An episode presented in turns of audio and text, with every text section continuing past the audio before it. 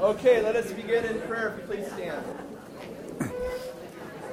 Blessed is our God at all times, both now and ever and under the ages of ages. Amen. And our calendar, and yours as well, this coming Saturday, November 21st, is for us a holy day. It is the feast of the entrance of the Mother of God into the temple. The legend has it that the Virgin Mary was brought by her parents, Joachim and Anne, having been vowed by God to serve in the temple. So she was placed there as a young child, where she spent her days in preparation to become the mother of uh, the Son of God.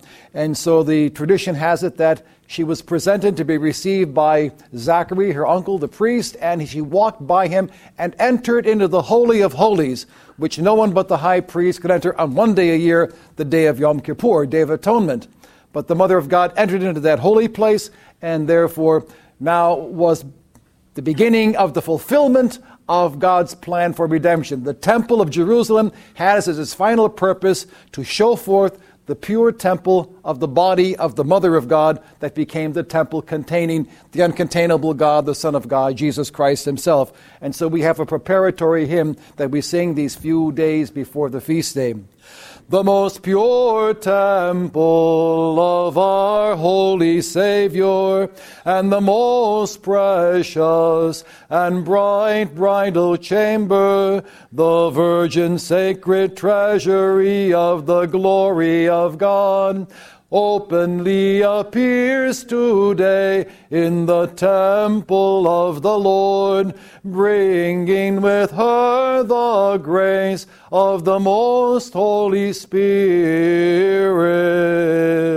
Therefore, the angels of God are singing, This is the heavenly tabernacle.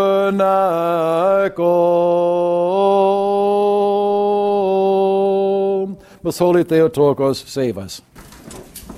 Thank you, Father Joseph. It's good to have Father Joseph and Father Charles also back with us from their vacation in California.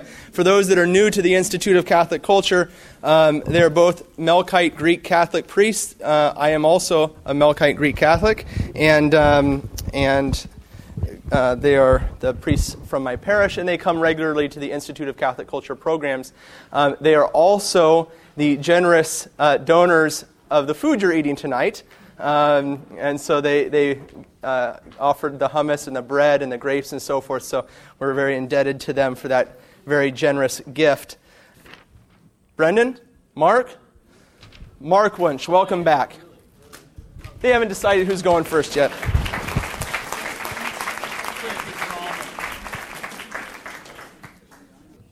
I like to play the card. Over there, I just have a minor dispute with my with my uh, uh, colleague here about who's going to go first. You know, uh, and, and, and I did that. It was all for show, actually.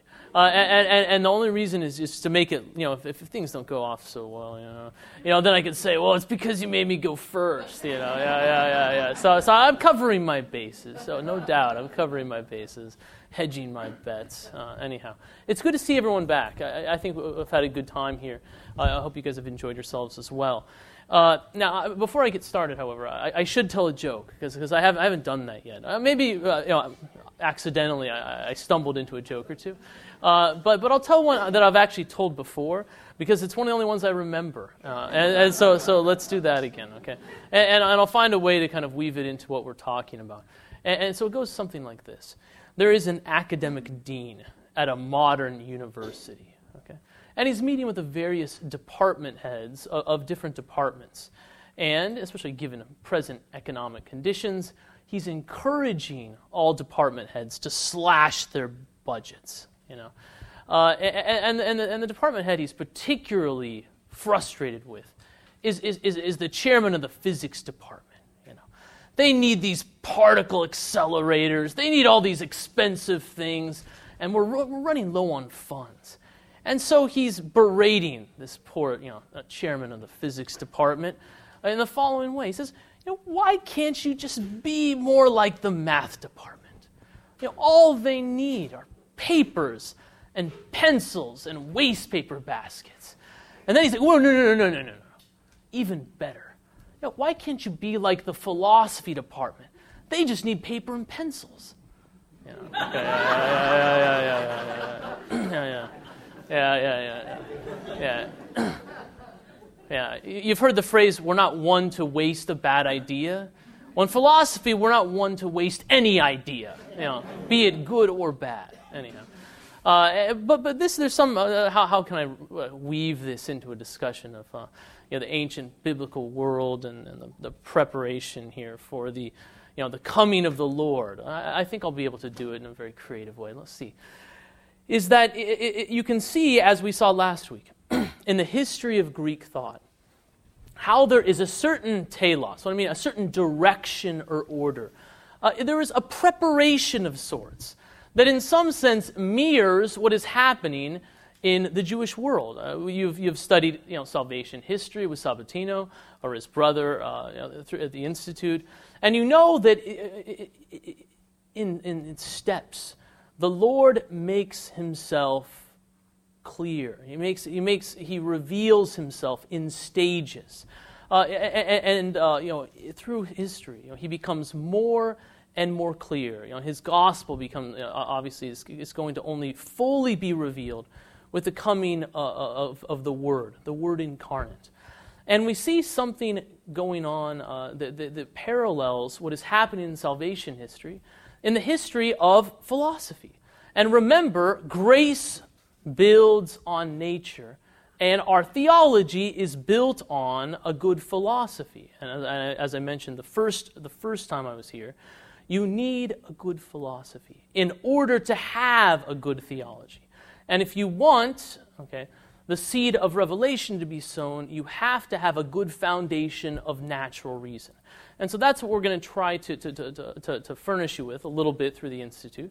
Uh, but we see this happening in human history, in the Greek world. We traced last time from the beginning of philosophy, from its inception, in 585 through to the birth of, of uh, uh, you know, the, the height of, Greeks, uh, of Greek thought in, in Socrates and Plato and Aristotle, we saw a sort of progression. Okay, and I'm not going to go into all the various thinkers and their contribution here to the, the sort of evolution of, of Greek thought as it becomes more and more able to be reconciled with the truths that God will reveal through his Son.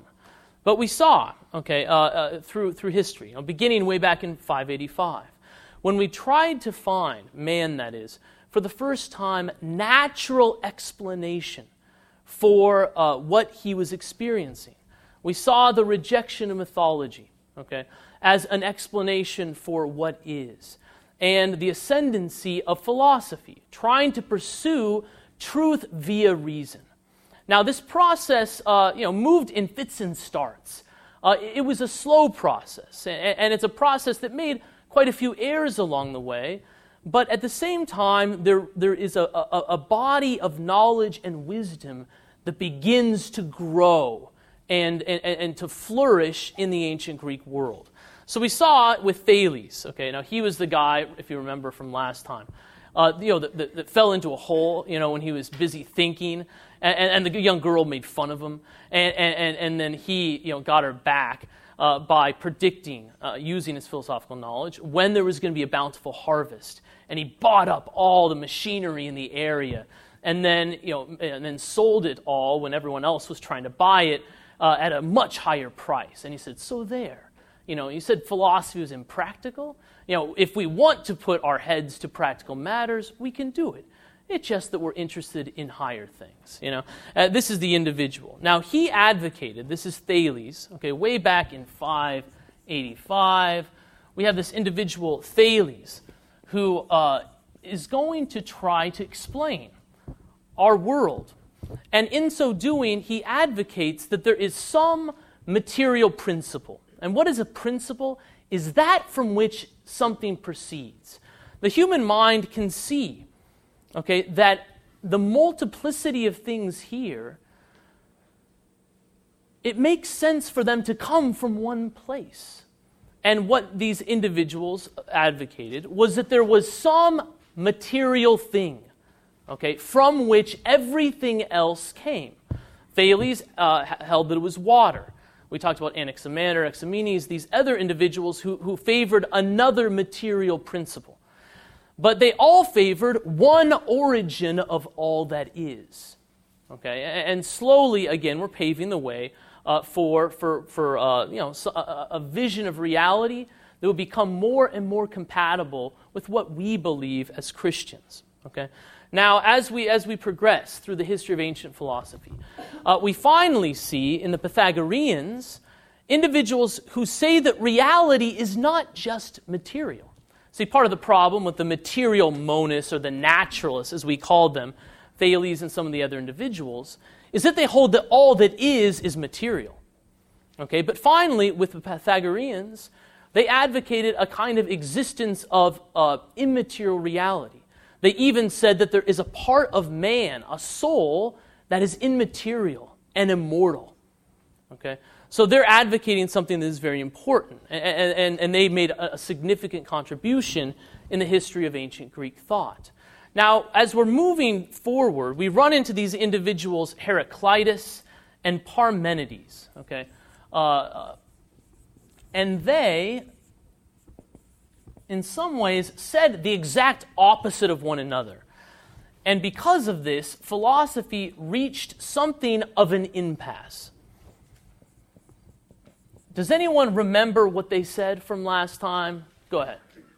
Uh, Parmenides believed there was no such thing as change. Very good. No change.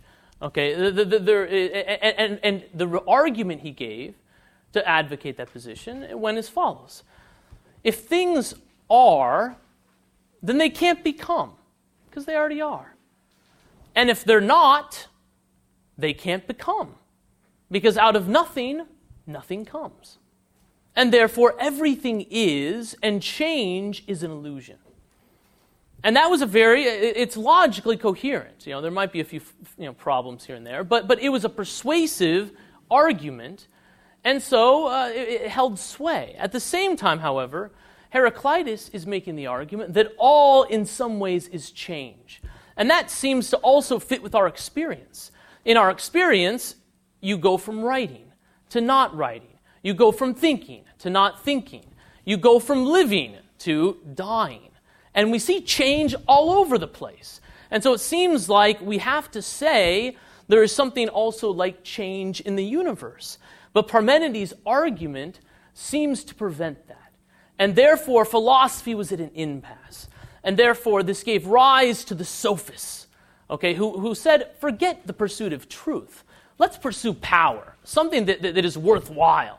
And, and, and, they kind of threw that out, until, and that's what they advocated, until we have the individual of Socrates, who comes on the scene, shows the, the kind of fallacious nature uh, and, and, duplicity of their lives, fallacious nature of their reasoning, and duplicity of their lives. And people are moved by the heroic person of Socrates, okay, uh, to seek after virtue.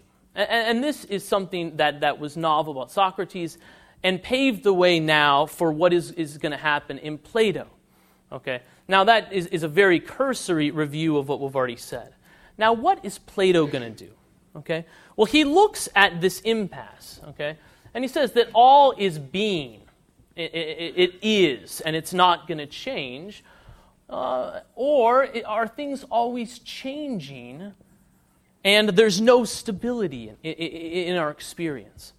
And he's going to say what? Plato's going to say, well, they're both true in a different sense. He's going to say, in the world in which we live, everything is changing. And yet, there is a supernatural realm called the world of the forms. Okay, and I'll explain what that means in a minute.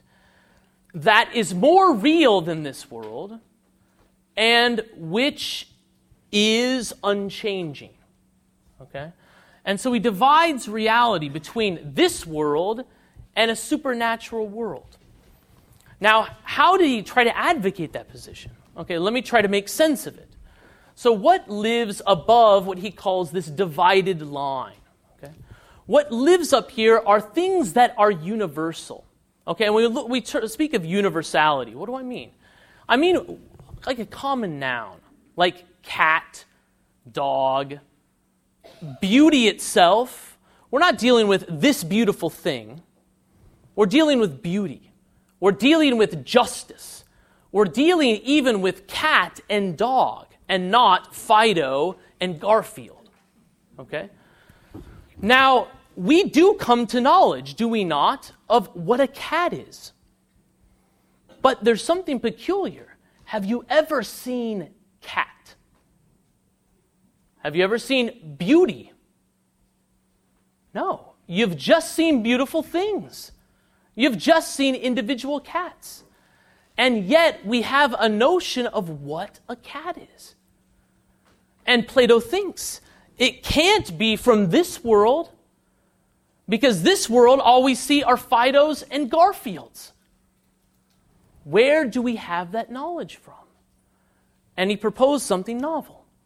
Maybe we have a soul that pre existed the body. And it saw in a heavenly realm what he calls the forms, exemplar forms of what we see in this realm. And so we actually saw beauty. Okay, we saw justice. We saw all these universals. I don't want to write them all out, but I'll, yeah.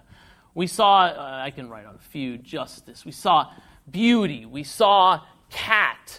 We saw all of these universals. And thus, when we see an individual cat, we're able to call it a cat because we know the nature of a cat.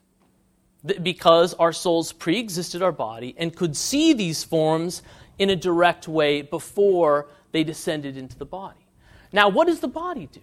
The body leads to forgetfulness. We forget what we once knew. But all it takes is seeing a cat to remind ourselves of what a cat is. But it's not knowledge that we get from the particular world, but it's knowledge we get from the supernatural world that we once lived in before our soul descended into the body. Now, how else could he defend this? It, it, actually makes sense. If we think about beauty, why does there have to exist a perfect beauty? Let's think about it. Okay, I, I might have given this example before, but look, think about uh, if you look at two beautiful things. You look at St. Peter's Basilica. You look at McDonald's, and you say, St. Peter's is more beautiful than McDonald's.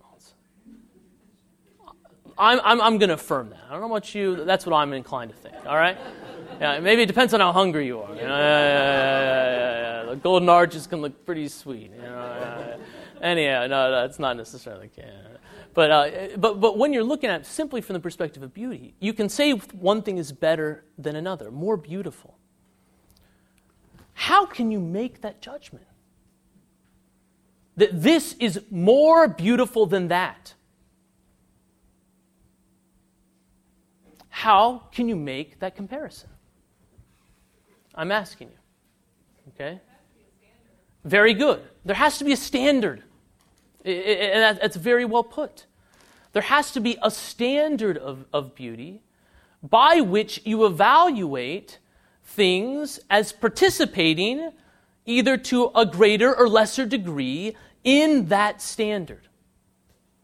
And so you can say that St. Peter's is more beautiful than McDonald's. And why? Because you know what beauty is. And beauty exists and is real. Not just the beauty of St. Peter's Basilica, but beauty itself, justice itself. We call things just and beautiful because they participate in pure justice, pure beauty.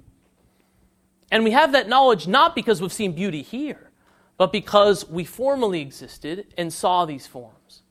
Now, this is, is amazing here because he says these forms are immutable. And, and even the truths of mathematics, you know, 2 plus 2 equals 4, is unchanging like these forms. Any unchanging truth exists in this world of forms. Now, what is significant here is that this realm is more real than this realm. Why is that? Because things are said to be beautiful insofar as they share in beauty. But what is most beautiful is beauty itself. And these other things are less beautiful. and therefore less real. Okay? So they are less real. And what is most real is the supersensible world. Now, can you see maybe how this is compatible with some things our faith is going to teach? Now, what does the Christian do? What does St. Augustine do when he tries to baptize Platonism? He wants to keep these standards as existing and as the patterns uh, after which God made the world and made beautiful things.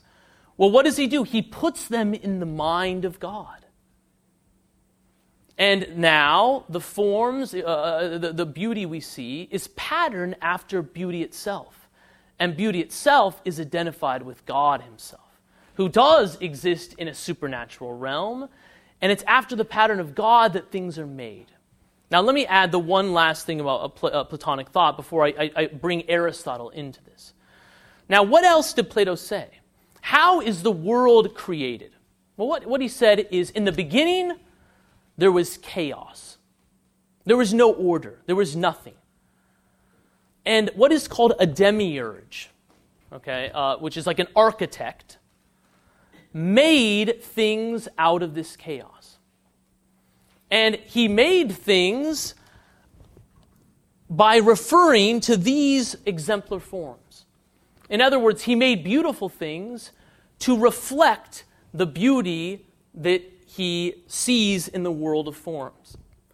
So that the things that are beautiful, the, the individual cats even that, that are created, are made in the image of, of catness itself, of beauty itself. Okay? Now, it's interesting to see the parallel then with our faith. God, in viewing himself and the innumerable ways he can make things to reflect himself, freely chooses to create things. But their pattern is in God. Okay? And, and, and, and God has an idea of each one of us, you know, that He decided to bring into existence. And so there is a reason for all of us and everything that exists in God. In a similar way than, than, than, uh, the, the, the, Plato spoke of, all of things in this world being patterned after this supernatural world of forms. Now, I'll, I'll say one joke. You know, I had this Dutch uh, uh, uh, teacher in Rome, and I took some classes in English before I took all my classes in Italian. And, and what he said, he said, In the beginning, there was cows. I don't know, what are you talking about?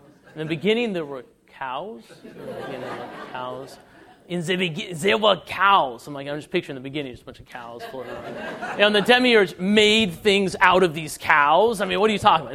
No, no, no. Instead, we have, we have this chaos.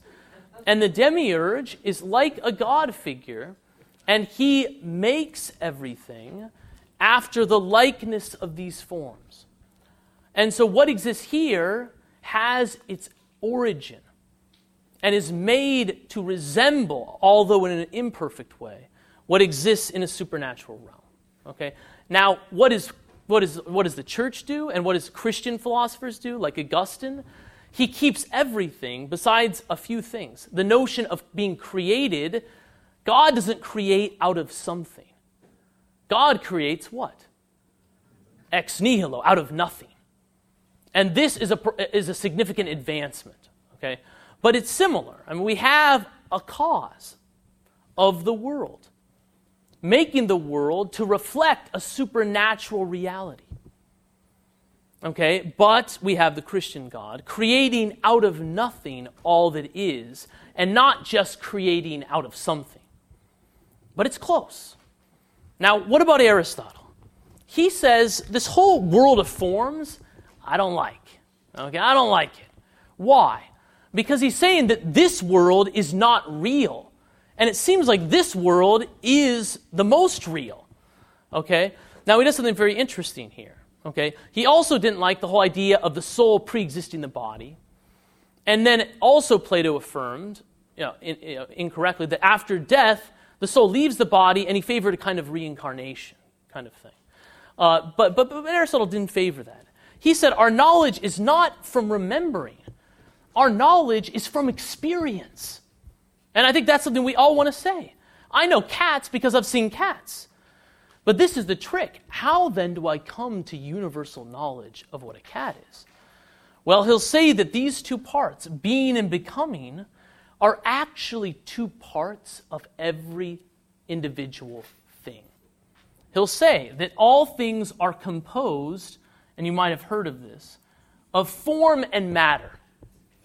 A form is what makes something to be what it is, and matter is a potentiality for change, that something could become something else.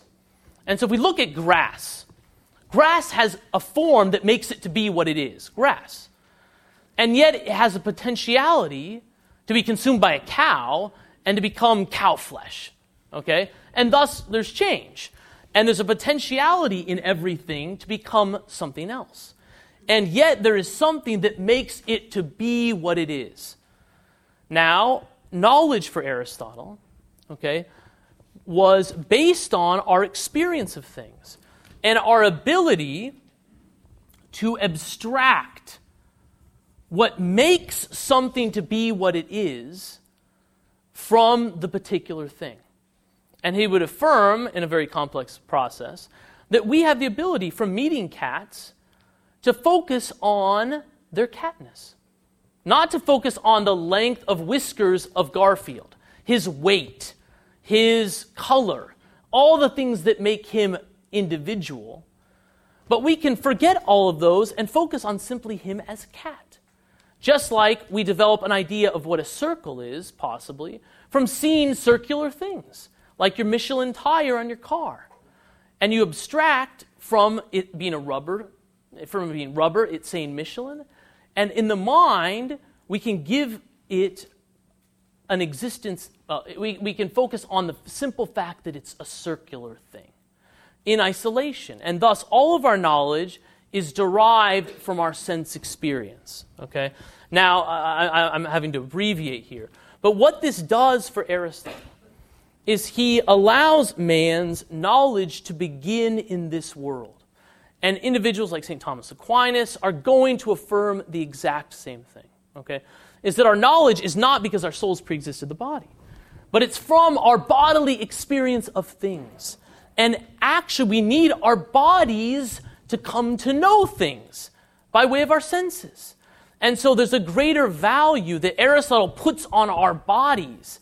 And our souls, in fact, are the forms of the body and are intimately united in such a way that even when our souls leave the body, they want their bodies back because our souls have been made to inform the body.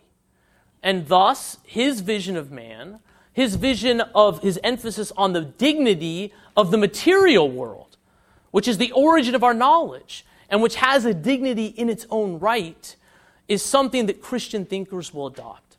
Uh, the, the intrinsic dignity of the material world the fact that it is the origin of all of our knowledge, are things that St. Thomas will affirm. Okay? And the fact, again, even the resurrection of the body makes sense and is, is, is highly compatible with an Aristotelian approach to man and philosophy.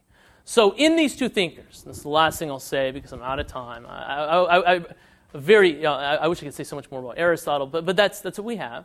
And, and, and, just to make sense of this, when you see Raphael's uh, uh, image here that we saw uh, uh, uh, here of, of Plato's Academy, we see Plato pointing up to the heavens and Aristotle pointing down at the earth. Okay, you've all seen this famous piece of art by Raphael. And in the Christian concept, these are wed. You know, the Christian philosopher Aristotle, I mean, sorry, Thomas Aquinas, takes Aristotle. He takes Plato and he takes the best of both of these men, the best that we've seen, at least in partial form, this evening, and forms and constructs a coherent philosophy that will be the ground upon which the seed of revelation will be sown. And in so doing, the imperfect knowledge of the philosophers, the imperfect wisdom of those bereft of revelation, paved the way for people to be open to the truths of our church. And, and, and people could see the great compatibility. And so, in some ways, via natural reason, God revealed much about reality and about truth. And this all paved the way, ultimately, for the fullness of truth to come in the person of Jesus Christ and to be well received and well prepared by the world that the gospel traveled to. There we have it.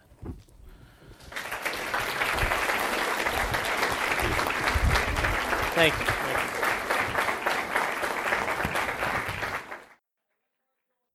Well, we're going to talk about the, uh, the preparation of the world for the coming of Christ. And of course, when, when Christ came, the Pharisees said uh, he came as a glutton and a drunkard. Uh, and so we're, but it's, it's good for us as Christians to imitate Christ in his glorious temperance uh, in enjoying the things that, that he himself created, like grapes and uh, what comes from grapes. So, yeah, there you go, Marcus Hammond. He's, he's following a Christian example. Good man. Uh, good man, good man. So, um, yeah, in fact, what we've seen here compressed into this, this whole course over the last several weeks is really a, what seems at times to be a slow and painstaking, but is nevertheless, when seen from afar, uh, really a sweeping and breathtaking preparation of the world for Christ. Right? We've talked about the way in which the Greeks prepared the Mediterranean world to receive the gospel with their advances in philosophy. Uh, we talked about the way in which uh, the Greeks kind of spread their culture and their thought and their literature and their art and their poetry and their notions of justice and their notions of man all across the eastern Mediterranean world in the period of Alexander. But there's still something missing, right? Even when we've talked all about the Greeks, there's still something missing from the Mediterranean world that's going to be necessary for the gospel to be spread effectively, right? And that is political unity. Right? Political unity was something that the Greeks could not provide to the Mediterranean world. It wasn't in their arsenal. It wasn't the art in which they were most skilled, right? However, in the ancient world, there arose another people, right, for whom this was really their only unique skill and really their only unique contribution to the history of man and the history of the West, right?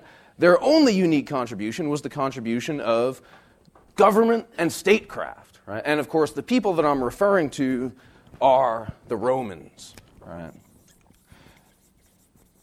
Now, to talk about the contributions of the Romans to the history of the West in 29 and a half minutes is very difficult. It's very difficult, right? But in a certain sense, this is what Virgil does in a mere few seconds, right? When Virgil, in, in his Aeneid, instructs the Romans, he tells the Romans, others will be better at astronomy, others will be better at poetry, others will be better at drama, right? Others will be better at philosophy, others will be better at a variety of things. Uh, he, he says people will, will draw forth life from, from bronze and sculpture. People will, will build glorious temples. Other people will do that better. But your job, O Roman, is to rule the peoples with lawful power. These shall be thy arts, right? To spare the humble and to subdue the proud by war. Right? So, what we see when we look at the contribution of the Romans to preparing the way for the coming of the gospel is that it's the Romans and only the Romans who possessed the political genius to provide the Mediterranean world with a united political organization, right, and a peaceful environment in which the gospel could be spread, right? Now, it's fascinating to look at the genesis of the Roman state. Because the, the thing is, if you look at the Roman state at its beginnings, there's nothing about it that gives you any inkling that this village, this tiny town on the Tiber, is going to rise to become mistress of the Mediterranean. It's not unlike any other tiny town on any other river in any other part of the Mediterranean world in its origins. Right? Now, the, the town of Rome, or the village of Rome, as we'll call it, is first founded in 753 before Christ. This is the, the sort of mythic date for the founding of Rome, right?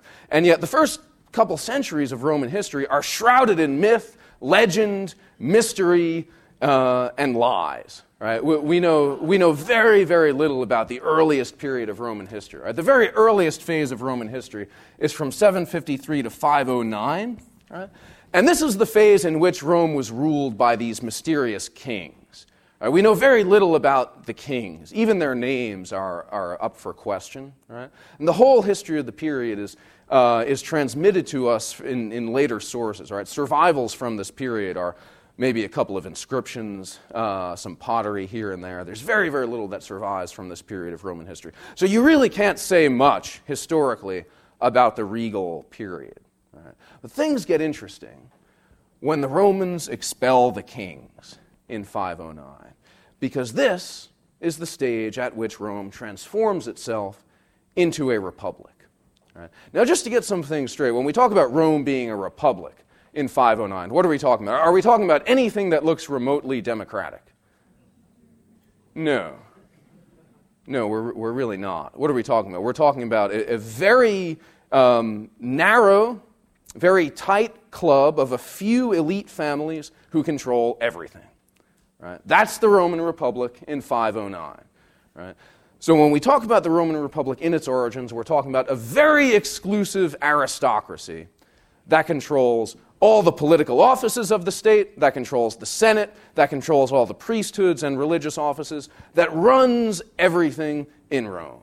Right? The vast majority of people, not only are they disenfranchised, not only are they denied access to real political power of any kind, right, but they have very little recourse against arbitrary action by these elites. Right? Because in addition to being the sole uh, people who have access to the Senate, who have access to the magistracies, who have access to, um, to the priesthoods. The, the elites are also the ones who interpret the law. Because guess what? The law is not even written. And that's where we begin in 509. Over the next five centuries, right, leading directly up to the coming of Christ, the Roman state would go through a dramatic series of transformations that we're going to try to wrap our minds around. Right? And what we're going to see in these transformations, as Christians through the eyes of faith, is the hand of providence. Right? Because we know for certain that the spread of the gospel of Christ never could have occurred the way it did in any other context, other than in that provided by Rome. Right? And so let's take a look at how the Roman state develops over the next few centuries. You really can, uh, you can break it down into three main periods. This, this helps makes it intelligible for us a little bit. Uh, the first period, what we'll call the early republic. Early republic will take us from, say, 509 down to 287. All right. The middle republic, this will take us from 287 maybe to 146 or so. Uh, and then what we'll call the late republic this is the period that lasts from 146 BC down to the ultimate um, moment when the republic really ceases to exist, and that's in the year 27 BC. Right? And when we talk about the republic ceasing to exist, we're not talking about the Roman state going out of existence, are we? No, quite the contrary. We're talking about being finally transformed into an empire. Right? Now, this is, this is what's fascinating for us, right? In the early Republican period, right, what, what we'll see is the main accomplishment in this period is this is the period in which you have a dramatic, bitter, uh, and hard fought political struggle between the elites of Roman society right, and the vast bulk of the population, right, who are clamoring for access to the halls of power. This political struggle sort of uh, comes to a conclusion in 287. Right? The other main accomplishment of these, this early period is this is the period when Rome becomes supreme within this central portion of the Italian peninsula. Right? The Middle Republic, on the other hand, this is the period of the, the majority of the great wars in which Rome will, will rise to a position of political and military dominance in the Mediterranean. This is the period in which Rome is forced to confront the Hellenistic states. Rome is forced to confront Carthage in this period. Rome confronts a variety of northern European peoples as well. Right? But then what we see is in the late Republic, in the late Republic, we see that the burdens of these vast overseas territories that Rome acquires right, are such as to prevent the Republic from continuing to function the way it had previously. We'll see the Roman Republic was not the kind of state that was designed to administer vast overseas territories and was therefore obliged to change. Right? And so, for the Christian, looking at this transition from republic to empire, what we see is that the transition from republic to empire is not the tragedy that it's often treated as. Right? Very, very often you'll see uh, sort of a, um, I know, the, the transition from republic to empire is seen as corrupting. The transition from republic to empire is seen as, as uh, a very tragic downfall of a noble ideal or something like that. In the Enlightenment, people were big on, on treating it that way historically. But this is really inaccurate in, in a profound way. Right? What we really see looking at the transition from republic to empire right, is that it was the late republic that was dysfunctional. It was the late republic that needed to adjust, and the transition to an imperial government is what provided the peace and stability that made the spread of the gospel possible, and that made the maintenance of the Roman state possible, for that matter. Right? So let's talk about specifics. Let's talk about how the Roman state evolved. First of all, in the early republic. When I talk about there being two groups of people in the early republic, one of which was the elites, who at the beginning of things controlled everything. Right? What, what, um, what, what, are the names for these two groups of people? You, you know them. What? Exactly, yeah. These are the, the patricians on the one hand, and the plebeians on the other hand. There's no knights yet. Um, but we have the patricians and the plebeians, right? The patricians, these are the, the small circle of elite families who are responsible directly for expelling the kings. Right? The plebeians, on the other hand, are everyone else. Right? And in these years between 509 and 287, it, it's fascinating because the plebeians wage a steady, gradual struggle for political rights, which by the end of the early Republican period, by 287, uh, the plebeians win. Right?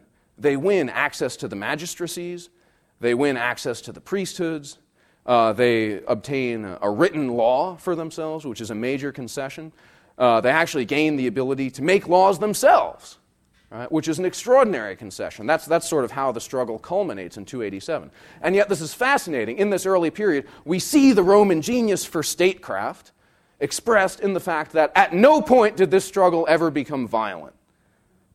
At no point was blood shed during the struggle between the patricians and the plebeians.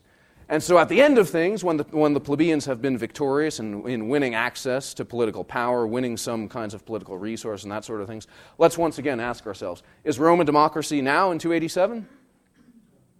Absolutely not. No, between 509 and 287, the result of this long struggle, ultimately, in, in practical terms, is that Rome goes from being a very exclusive, very tightly controlled aristocracy to being a slightly less exclusive, slightly less tightly controlled aristocracy. right? Uh, you have a slight broadening of access to power because, in practical terms, it's only a few plebeian families who really win access to the magistracies and the priesthoods and to membership in the Senate. Right? But be that as it may, th- this is still it's a remarkable ability to adapt politically that we notice in the Roman state. Right? Then in the Middle Republic, right? having sort of adapted itself in the ways that it needed to internally. Right? In the Middle Republic, we see the Roman state turn and, and confront things that it has to deal with externally. Right? Principally, its enemies in the Hellenistic world and in Carthage. Right? The first great confrontation that the Romans have is the confrontation with Pyrrhus. And this, of course, is from, um, oh gosh, this is from 280 when is it? 281 to 275 would be the war with Pyrrhus in Italy, right? And this is a war in which the Romans have to confront, for the first time, all the arts of Hellenistic warfare, including elephants, right, including the phalanx, everything. And the Romans are ultimately victorious against Pyrrhus, right? Having driven this Hellenistic king Pyrrhus out of Italy, the Romans are then forced to confront Carthage, right? And you know, it's, it's, the first two wars with Carthage that are really important. Uh, the first war with Carthage is from 264 to 241. Second war with Carthage from 218 to 201. All right. Now, in these two wars, uh, we see once again the, the Romans showing a remarkable ability to adapt.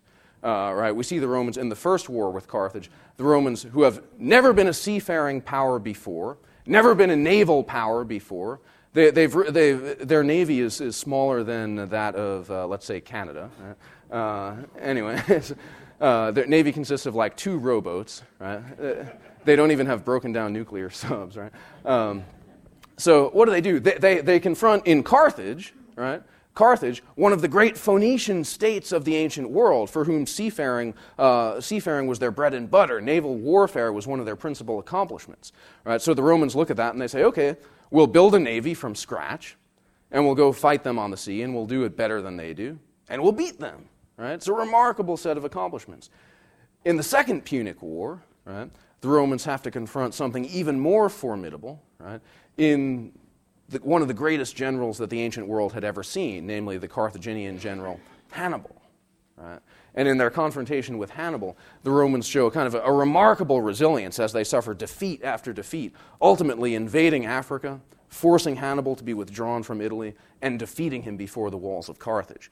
So, towards the end of this period, around 201 or so, we see Rome rise to a position of complete mistress of the Western Mediterranean. Right? But the wars with Carthage had other implications, right? Because Carthage had allies, Carthage had friends in the Hellenistic world.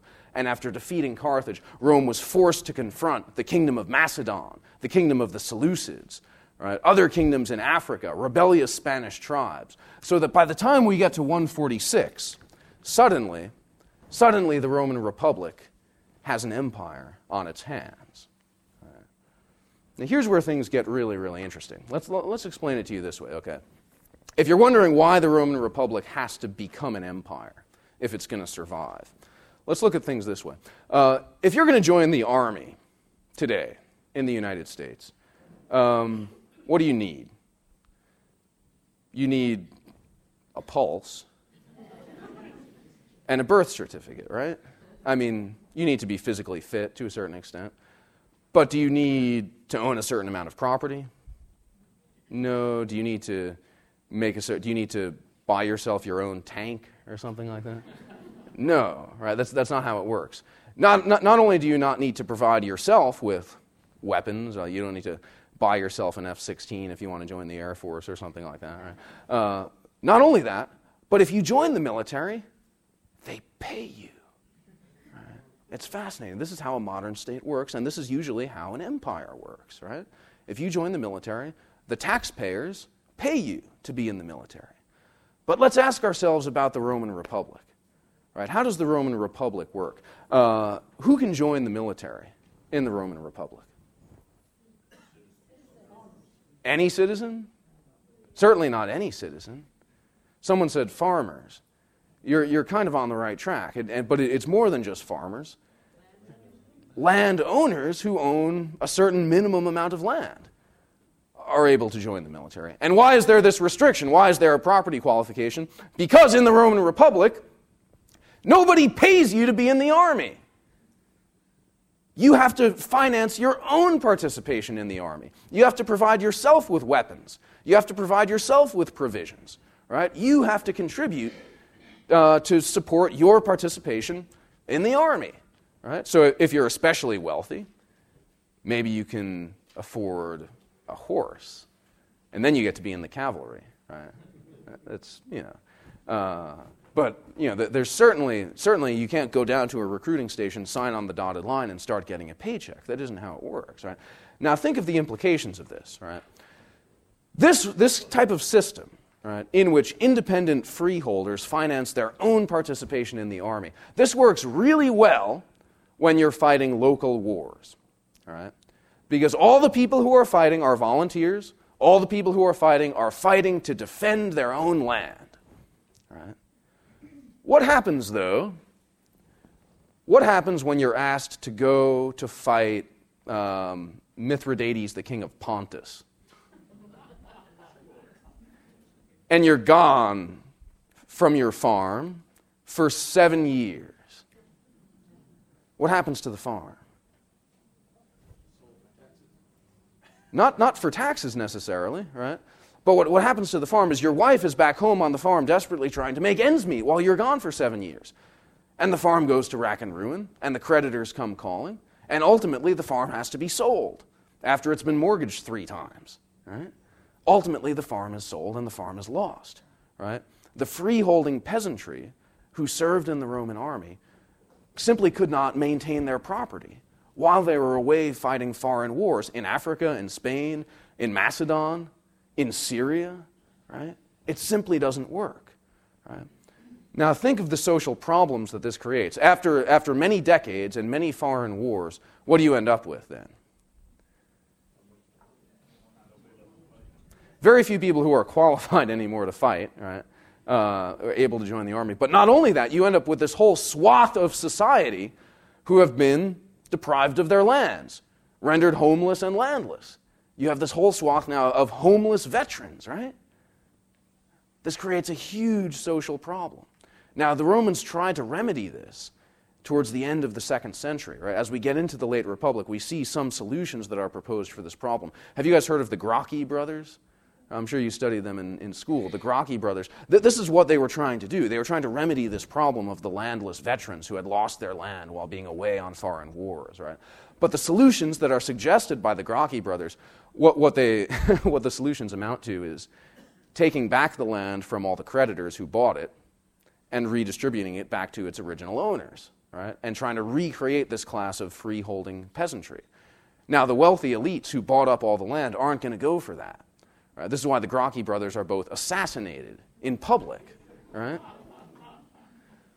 And so, what ultimately is going to be the solution? The, ultimately, the solution that, uh, that is implemented is by no means a perfect one. Right? It's the solution devised by the, the famous Roman general Marius. Right? And this is in the late period. Around the year 108, the Roman general Marius suggests this solution. How about we simply eliminate the property qualification that's associated with joining the army, not require them to own any property, allow landless, homeless individuals to just enter the army, right? Well, then how the heck are you going to pay them? Well, you'll pay them after you conquer some territory, right? you'll distribute the, the, land to them, right? And so, on whom are, do they depend? On whom do these soldiers depend? They depend on their commander to lead them to victory and then reward them afterwards, right? Now, you see, this is a recipe for disaster, right? Because what does this open the door to? This opens the door to ambitious military commanders, men like Marius and Sulla, men like Pompey and Crassus men like Julius Caesar, right? using the army as a means to political power, even using the army against the state if necessary, right? Because to whom are the soldiers loyal? To their commander, right? Now, this is the situation that creates the drama of the late Republic, in which you see ambitious commander after ambitious commander attempt to establish himself in, in sole control of the Republic, right? And ultimately, it had to come down to one man. Right? And, and by the providential design of God, it does come down to one man a young relative of Julius Caesar, the young man who avenges Julius Caesar's assassination. And his name, although originally Octavian, his name becomes Augustus. Right? And in the 27th year before Christ, the Emperor Augustus was given by the Senate full plenitude of power over the republic, right? To actually implement political reforms, to actually implement an imperial system, namely the kind of system of taxation and administration that is capable of dealing with vast overseas territories. Right? The result was a period of peace and tranquility that the Mediterranean world had never known. And in this period, the birth of Christ occurred, and the foundation of the church occurred and the initial preaching and missions of the apostles occurred. And they occurred in a world that was united, make no mistake, by Greek culture, by Greek ideas, but by Roman statecraft. Right? And it was in this world that the church initially spread, and that the historical advent of Christ in his salvific mission was able to occur. And I think that's all we have time for, so thank you.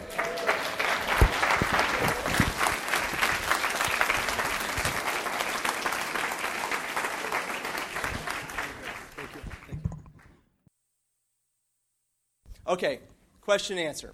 Again, same rules apply. We have maximum of five questions. The questions are one sentence long, and what do they have on the end? A question mark. Look, you guys are good. Okay, yes.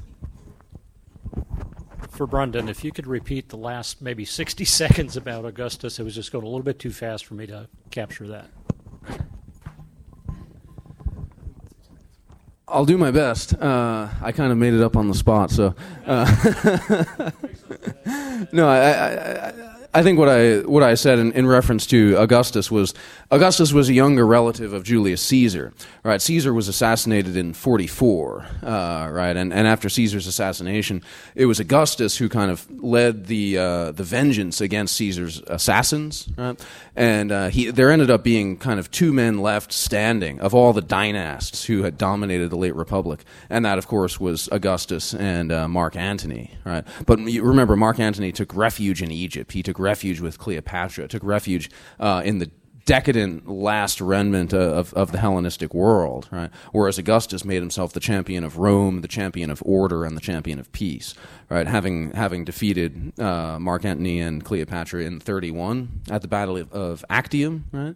and consolidated his position, it was in 27 that Augustus was given full control of the state. Right? He was given a plenitude of power. He was declared imperator. He was declared Augustus. He was declared to be the ruler of the Roman world. Right? And he, he was also declared to be protector of the republic. Interestingly enough, you know, the early emperors uh, they never denied that they were ruling a republic. Right? But what we see here is, is the providential hand of God, really uh, because Augustus establishes a peace that the Mediterranean world had never seen. Right? And it's in this environment of peace, this unprecedented peace, that Christ is born and that the initial um, mission activity of the early church occurs. At the time of the when these philosophers were Aristotle and, and so forth coming to this understanding of the soul, what was the Jewish understanding based on the the, you know, Revel, the, the Bible, what was their understanding of the soul? Um, I'll take a first shot at it. I think it's really interesting to look at the books of Maccabees, uh, which correspond roughly with the Hellenistic period. And you see in, in, the books of Maccabees a depth of understanding of the nature of the soul and the afterlife and prayer for the dead and all, all of these things that don't seem to be known or understood very clearly earlier in, in Jewish history. I, I, mean, in the time of, say, King Solomon, if you look at the wisdom literature as, as representative of, of Solomon's thought, you really don't see uh, too clear a notion of the soul. The, it, it's it's very amorphous, very vague. They want to believe in an afterlife, in a soul. Uh, where does the breath of man go when he dies? That sort of thing. But in, in later time, in, in the Hellenistic age, the Jews do seem to have developed a very clear sense of the soul and of the afterlife. And the question is, where did they get it? Did they get it? Get, did they get it from the Hellenistic world? Did they get it from the Greeks? And it's it's hard to say yes to that because good Jews rejected everything that came from the Greeks, right, in the time of the Maccabees. Um, you know, and, and this was the, the, the, big kind of crisis at the heart of, uh, of the Maccabean age. And so, did they get it from the, from the Greeks, or did they develop it somehow on their own? Or did they simply take what was good from the Greeks, like gold out of Egypt? It, it's hard to say because the history of that thought, the development of that thought, is not documented very well. So just to add, you know, add to, to Professor McGuire's uh, discussion here, just to even bring it, you know, fast forward a little bit, there, there are also Greek, I mean, the Jewish philosophers that are influenced by Hellenistic thought. And Philo and other uh, philosophers who are both Jewish and philosophers, you know, develop, you know, a notion the, of the soul that is simultaneously, they think, compatible with their, their Jewish teaching and yet able to be demonstrated and known via reason. But, but that's only actually after the birth of Christ as well, in some of the Jewish communities in Egypt and other uh, uh, parts of the Hellenistic world. Uh, Mark, this is for you. Uh, just quickly, uh, who is your favorite philosopher and why?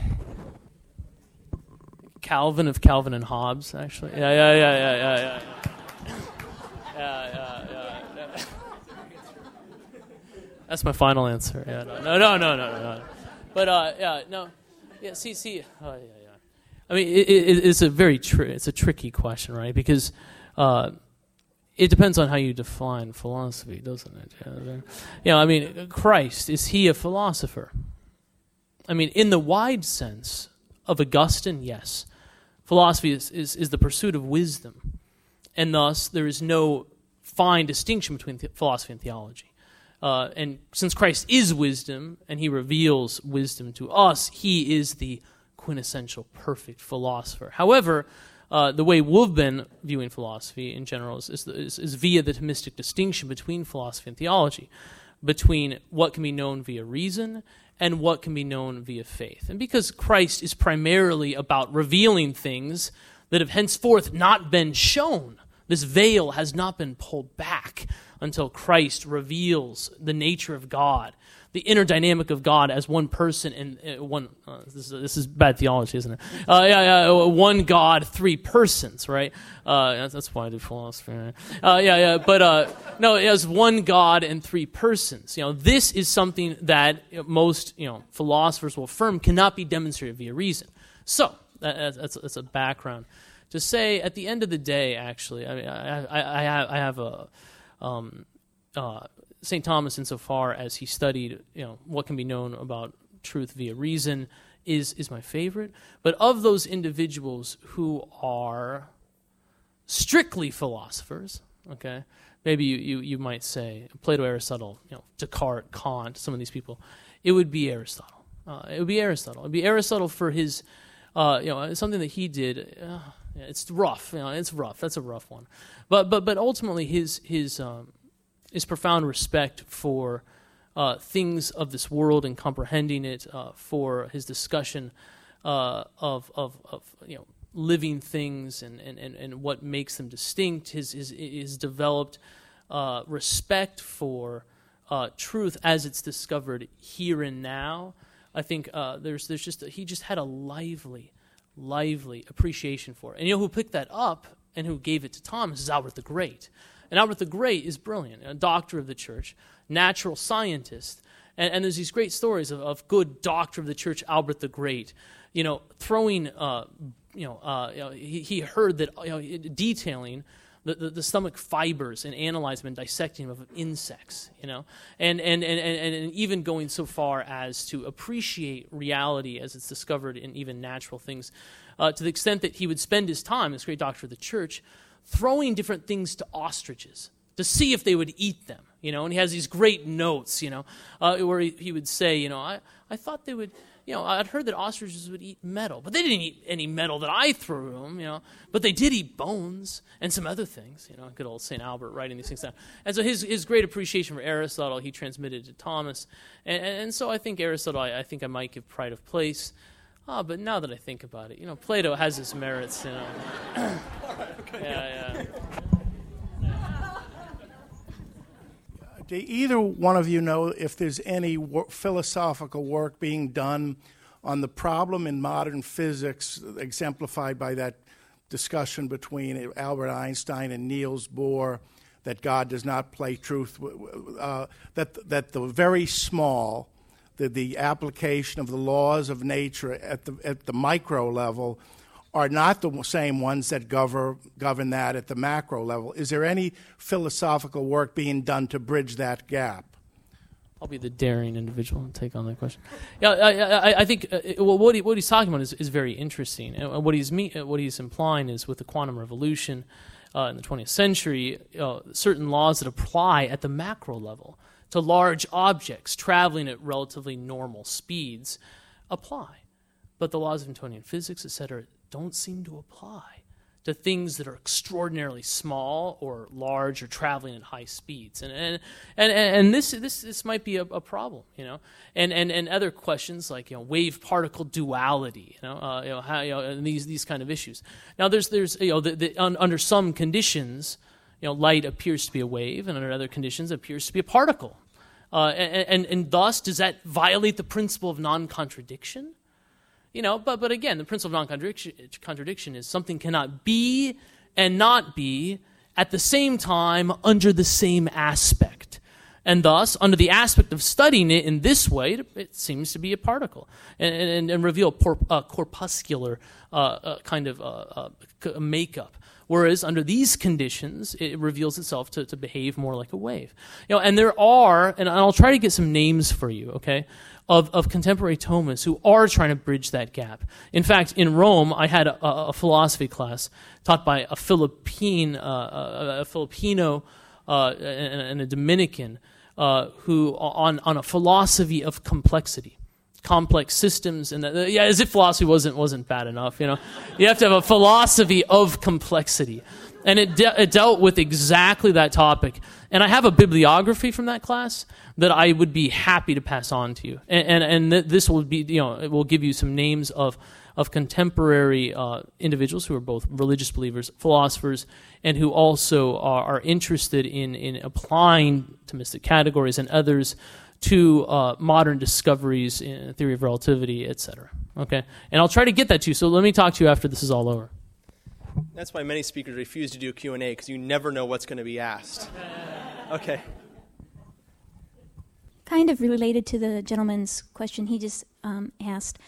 Um, it seems like you know even in mathematics you have different you know geometry models and stuff and the laws are the same within that model but between them they're different well so you kind of go to okay well when i'm working in this standard these laws apply and vice versa um, in terms of relating that to like faith and stuff um, how do you explain to people that like um, christ came christ is the truth because it looks almost like you know everyone's like into this real relevant relativism and you know what's really truth what's the standard because you were talking too about setting standards when you're you know using these philosophical ideas I'll, I'll, uh, we're, we're looking at quick and being quick here. So, uh, basically, uh, truth is complex. Okay, uh, it's it's not so cut and dry. Now, some truths are so universal that they apply in every context. I, I just mentioned the principle of non-contradiction. That something cannot be and not be at the same time under the same aspect. That is going to be true, and that truth is necessarily implied if you're going to say anything intelligent about you know x form of geometry versus y form of geometry okay and so that principle has to apply even for any truths to be had within either of those uh, uh, you know, uh, studies within geometry but you know, every science has its own has its own method every science has its own uh, uh, approach and there is a multiplicity that is compatible with truth okay uh, this is the analogy i'll give and i might have given this before it's like a soccer game. Okay? There are certain rules everybody must abide by. Okay? But this gives the context for freedom. Within this game, in a general sense, you can play like the Brazilians. Okay? And you can have the samba style passing game. You know, you can send your fullbacks up the right and left flank. You know, crossing balls into the middle, you emphasize passing game. They're kind of short, so you don't emphasize other things. Or you can do it like the Germans. They, they can't do the whole samba thing, you know. So, so what do they do? What do they do? They score on set pieces. They use their superior strength and height in the box to score uh, on, on, set pieces. And so, thus, truth is, is one, but it doesn't mean that there are not other ways within the one to, to pursue a, a similar end. You know, there's different religious orders within the church. Uh, there, you know, uh, uh, there's different cultural, you know, in different cultures, there's different cultural expressions of Christianity.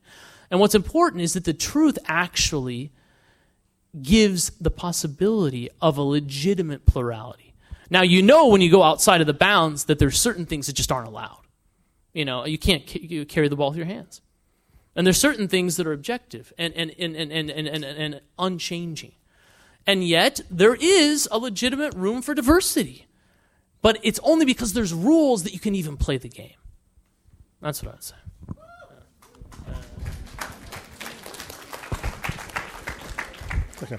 I wanted to save Sabatino another walk, so I'm gonna and I'll make this short. Um, I'm going to take take us back to last week um, with the Greeks, and I'm thinking of a contribution the Greeks may, may have made that obviously helped the spread of Christianity, and that's the writing of the Septuagint.